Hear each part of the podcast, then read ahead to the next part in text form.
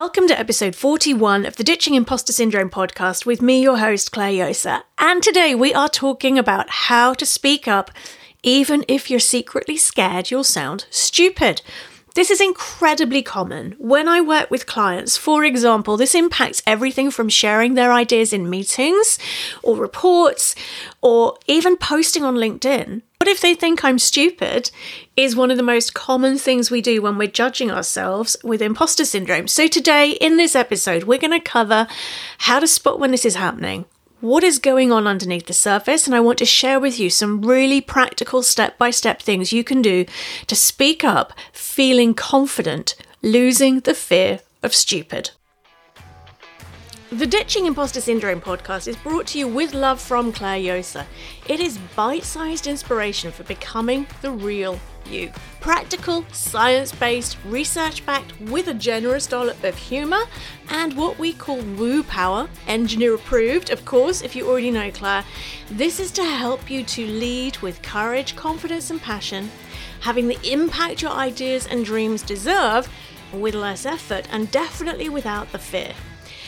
As a brilliant first step, if you're new to the podcast, make sure you have hit subscribe so you catch every episode and take Clare's free research backed quiz style assessment to get your imposter syndrome score and a personalized action plan as her gift so you can start turning things around today.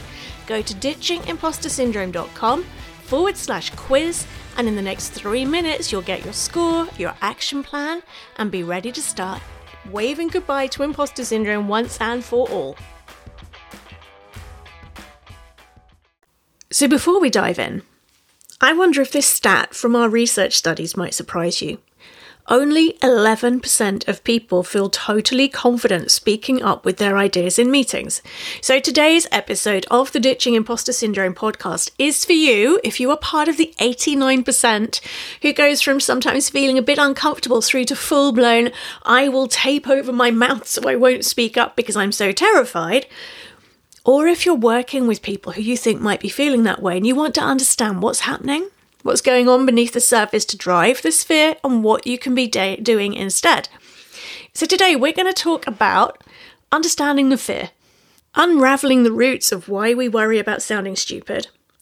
We're going to talk about whether you're letting your inner perfectionist decide whether or not you're expert enough, why growth mindset and learning from your mistakes can actually make this fear worse and what you could be doing instead.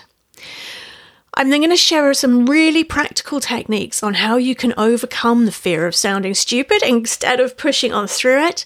And then we're going to look at what the working culture and environment could do to support people in feeling confident in speaking up with their ideas, sharing their opinions, and asking those questions that can actually turn things around. So, the risk of doing nothing about this is that pushing on through the fear. I did a podcast episode recently that if this is a big deal for you, today is the opposite of that one, but it's really worth a listen. It's episode 33, link in the show notes, and the title is Why Does Imposter Syndrome Make Your Mind Go Blank in Meetings? And today we're talking about actually, you know what you want to say and you're holding back. But if you do the whole push on through the fear thing, that episode explains why you can have all your notes written down in front of you, but when that spotlight comes and you want to share that opinion, your mind goes blank until the spotlight moves on. So that's episode 33. Go and have a listen after this one. So, in addition to that, the risk of doing nothing here, of just pushing on through the fear of feeling stupid, is you're likely to tone down your message. Self sabotage in order to protect yourself. You're going to go beige. You'll decrease your impact. You'll have less contribution. It will trigger the fight, flight, freeze response, which means it reduces your creativity. That's a neuroscience thing. From an organizational point of view, you end up with groupthink and heading down very expensive blind alleys, losing creativity, innovation, competitive advantage, hitting the bottom line. So, let's start with understanding that fear, unraveling the roots of why we worry about sounding stupid. Now, I remember, gosh, I still remember, deep breath, when I was 11. We had a teacher at what was called middle school in those days who I won't name, but he actually had a dunce cap. So he actually had like I guess it's kind of like a, a, a, wizard's cone that you had to wear that said D on it for dunce. If you made a mistake in his class, you had to stand on the table and wear the cap until he decided you'd done it for long enough. Luckily, he wasn't my full time teacher, he just covered our classes sometimes, but for the people for whom he was their main teacher, a lot of them really struggled, and I know they will have grown up with this terrible fear of being found out as being stupid. Then in my final year at middle school, when I was 12, I had a teacher who I was, I used to push myself quite hard. I was probably a swot, okay? I'll admit it. And I got into trouble once. And I'd done something that the deputy head teacher had asked me and a few friends to do, and our class teacher was very cross because we hadn't asked his permission. We got stuck in the middle of a bit of a power struggle, and we had to write a letter to say sorry to our teacher for upsetting him. And I did. And I wrote the word, I apologise. Whereas everybody else had said, I'm sorry. And he decided I was being a bit Hermione Granger here, ahead of my time, because I'd spelt apologise wrongly. I'd used two P's. He made me stand up in front of the whole class and ridiculed me for one, using a preposterous word, and two, not even knowing how to spell it correctly. This kind of thing can really ingrain in you from a very young age that making mistakes and getting it wrong is dangerous. And the emotion tied into that is shame. Shame is an incredibly powerful driver for shutting up.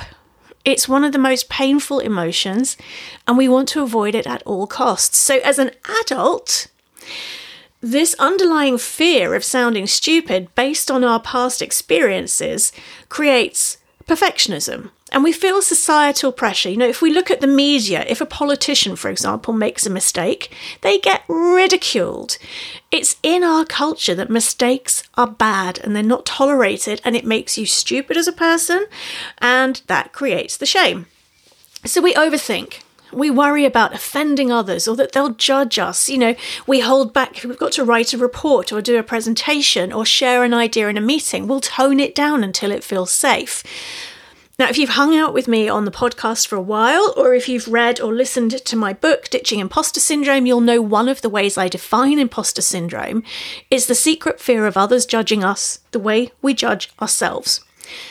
And there's an enormous amount of judgment, self judgment, and judgment from others that goes on around making mistakes. So, imposter syndrome feeds into this fear. It amplifies our self doubt in a professional setting. And the problem is, the more important something is to us, the more loudly imposter syndrome will come out to play. Because the risks and the benefits are higher, the stakes are raised. So we hold back, we tone down our ideas, we don't speak up, because that's how our unconscious mind keeps us safe. So, are you letting your inner perfectionist decide whether you're expert enough? The four P's of imposter syndrome from my research studies perfectionism, procrastination, project paralysis, and people pleasing. A huge proportion of people who experience imposter syndrome are running perfectionism, where they set their standards incredibly high and write it off as fluke, luck, timing, team effort if they happen to achieve them. So, this is one of the things that's happening when you want to share your idea. The perfectionism is there because if I've set my standards this impossibly high and I come close to meeting them, then I will be safe. Then I won't be judged. So, that also then applies to the level of expertise we think we have to have to be able to share an idea we decide we have to be the expert. We have to know everything. We couldn't possibly challenge someone who we perceive as knowing more about something or having more experience. And so we hold back because our inner perfectionist says, I'm not expert enough. One of the ways I regularly see this playing out with clients is they'll keep doing training courses until they feel they've finally gathered enough certificates to mean, right, now I can speak out. But unless they've dealt with the underlying imposter syndrome that was causing that fear, there are very rarely ever enough certificates in the world to help them feel good enough. That needs to be something that comes from within, not from the external validation of bits of paper.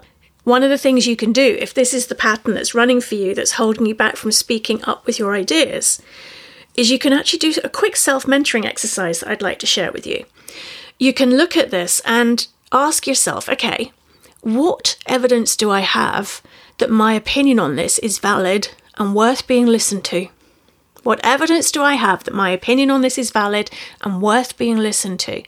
Let five, six, seven answers to that bubble up, and then just look through them and allow yourself to feel that, to own that, and have that with you before you speak up with your idea to remember that you count, you matter, you are good enough, you are valid.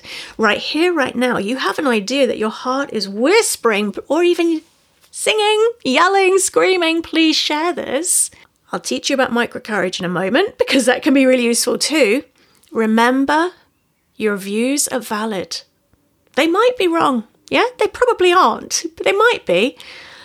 But speaking up with that idea is really important. And there's a flip to this as well that can really help as a mindset shift is what is the cost to other people of you not speaking up with that idea?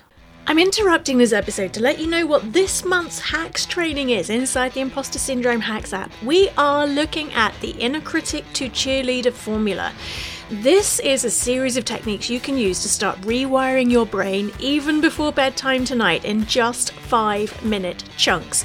It starts to retune your inner radio station to go from shock jock beating yourself up to being a genuine cheerleader.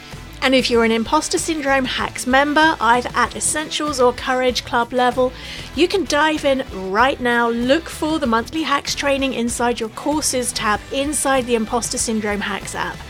If you're not a member yet, get your first 30 days for just £1. Try it on for size. And you can do that right away and get instant access to this month's hack at www.impostersyndromehacks.com. I can't wait to share this with you. One of the reasons we can get stuck in the fear of sharing our ideas and our thoughts and our opinions is because we're worried about how it will impact us. If we shift our focus instead to be looking at the positive impact it could have on other people, wanting to make sure they avoid what they'll lose out on if we don't share the idea, we're making it about them. And that can really make an enormous difference on the fear. So, if you want to flip the fear of feeling stupid if you share your idea, ask yourself what is the cost to other people of me not sharing the idea? Focus on what's in it for them and feel the fear melt away as it becomes about the difference you can make for others instead of being about you. Then we get onto why growth mindset and learning from your mistakes can make this fear worse and what you can be doing instead. So I know growth mindset is brilliant and fixed mindset is bad, and we're all getting that now and it's being taught in schools, but there's a problem underneath this. If your unconscious mind and therefore your body, because your body feels every thought you think and that creates your experience of emotions, are both convinced that making mistakes is dangerous, that you have a fear of failure, that you've been brought up somehow maybe with one of my teachers, yeah, to think that making mistakes means people will think you're stupid and you're running imposter syndrome, so you've got this secret fear of others judging you the way you're judging yourself. Suddenly being told that you've got to look positively at mistakes and they're an opportunity to grow and you should make as many of them as you can is a brilliant way to live in constant fear. You're creating a massive inner conflict. The conscious mind is saying, just see it positively. What can you learn from this mistake, Clare? Woohoo, cheerleader. Clare made another public mistake and is currently being ridiculed. Versus the inside bit that's like, why, last time I made a mistake, I was publicly ridiculed and I'm never speaking out with my opinions again. okay? So you actually need to do the deeper work. You need to be clearing out the fear. So forget feel the fear and pushing on through. Clear the fear. Do the deeper work. Something that's often encouraged when we're looking at growth mindset is to go and seek constructive feedback, for example. And they say celebrate progress over perfection. That's great, but if what's driving your show is perfection, then you've got this inner conflict running again. So that's why doing the deeper work is actually much more important. Growth mindset can be a really powerful technique, but not when you've got fears running at an identity level, which is where imposter syndrome hangs out. It's more than a mindset issue. And actually, if you want to find out more about that, I did a podcast episode recently on Forget focusing on mindset if you want to overcome imposter syndrome. That's episode 36. That is well worth a listen to explain more about that phenomenon. So let's get practical about this. What can you do to overcome the fear of feeling stupid when you share your ideas? Obviously, you need to start by things like preparing, potentially practicing beforehand, making sure that you've got evidence to back up your views if that's appropriate and possible in that situation. Doing the little exercise that I suggested earlier on focusing on your expertise and why your voice is valid and your unique perspectives could actually be just what they've been waiting for. Then, to help you build that confidence, longer term, you can clear out what was causing the fear of feeling stupid.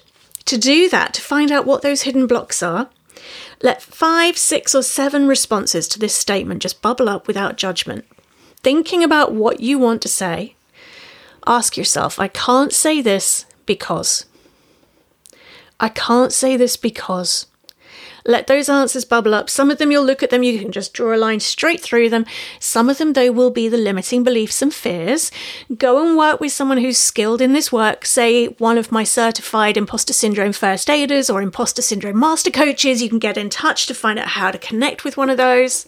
But if you're there in the moment and dealing with the underlying causes, it feels a bit like navel gazing and you don't have time for it. I want to share with you what I call my micro courage technique.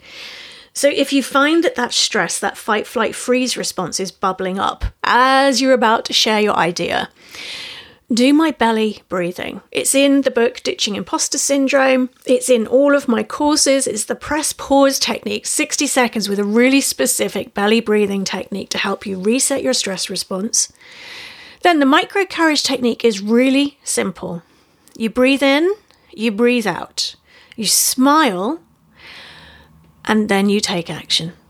And you take the first tiny step.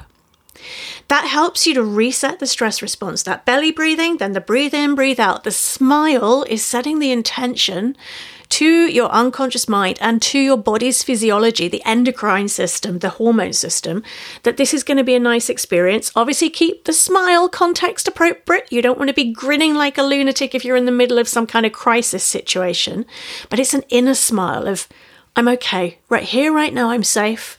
I've done my prep. I've breathed in, I've breathed out, I've reset the stress response. Here I go. I'm sharing my idea. And then another really important key is share your idea and then stop. Maybe ask for feedback or opinions. But one of the things we often do when we're feeling scared of feeling stupid is we share our idea and then we start to babble, sharing all the reasons why it's valid, maybe even apologizing for it, maybe even suggesting, I know you might think I'm stupid, but no. It's get that groundedness, breathe in, breathe out, smile, share your idea, and then let it go. Let go of your attachment to what happens next. Start to imagine it's like a kid going to its first day of school. You know, if, if the parent or guardian kept holding their hand all the way through the day, they're not going to have a great day at school. It's the same with your idea. It needs to grow wings that are bigger than you so it can have the impact it deserves. Let it fly. And then we've also got a job to do as line managers, as leaders, HR professionals, business owners, teammates, colleagues, to create a supportive environment where we encourage open dialogue and collaboration and we speak out when we see anybody criticizing somebody for their ideas. So instead of saying, hey, we're going to have a culture where we tolerate and facilitate, you know, we support mistakes, I'd suggest we have a culture where there is zero tolerance of personal criticism because then the rest of it happens automatically.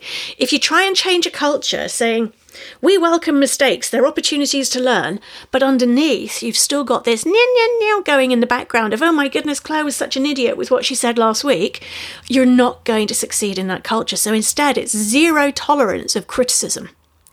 Yes, feedback. Yes, making an idea even better, taking it to the next level, but never personal criticism. And this is the key to helping people to feel safe sharing their ideas. Is even if their idea is wrong and it's not going to work, they don't feel that there are personal repercussions.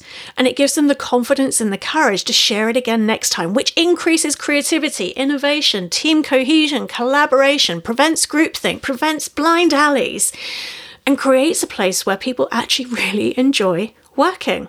And to wrap up today, I want to share with you a Native American quote that I find incredibly useful when I'm on the receiving end of somebody else's opinion and constructive criticism. You know, being out there in the public eye, doing crazy things like publishing books and podcasts mean I occasionally get people who decide that 3 a.m. is the time when they want to pour, oh gosh, bile into my inbox, yeah, or onto my social media feed and it really hurts it hits hard even poor reviews you know it's it's very hard not to take it personally so i come back to this saying all criticism is born of someone else's pain. All criticism is born of someone else's pain. If someone criticizes you for sharing your idea that says more about them than about you it's not personal. There are ways to give feedback on ideas that don't cause the other person to crawl into a corner and cry. People who lash out, people who criticize, people who judge, people who make it personal are very likely having that same internal dialogue about themselves. Now, that doesn't make that behavior okay, but it helps you to see it's not about you. And it says more about them.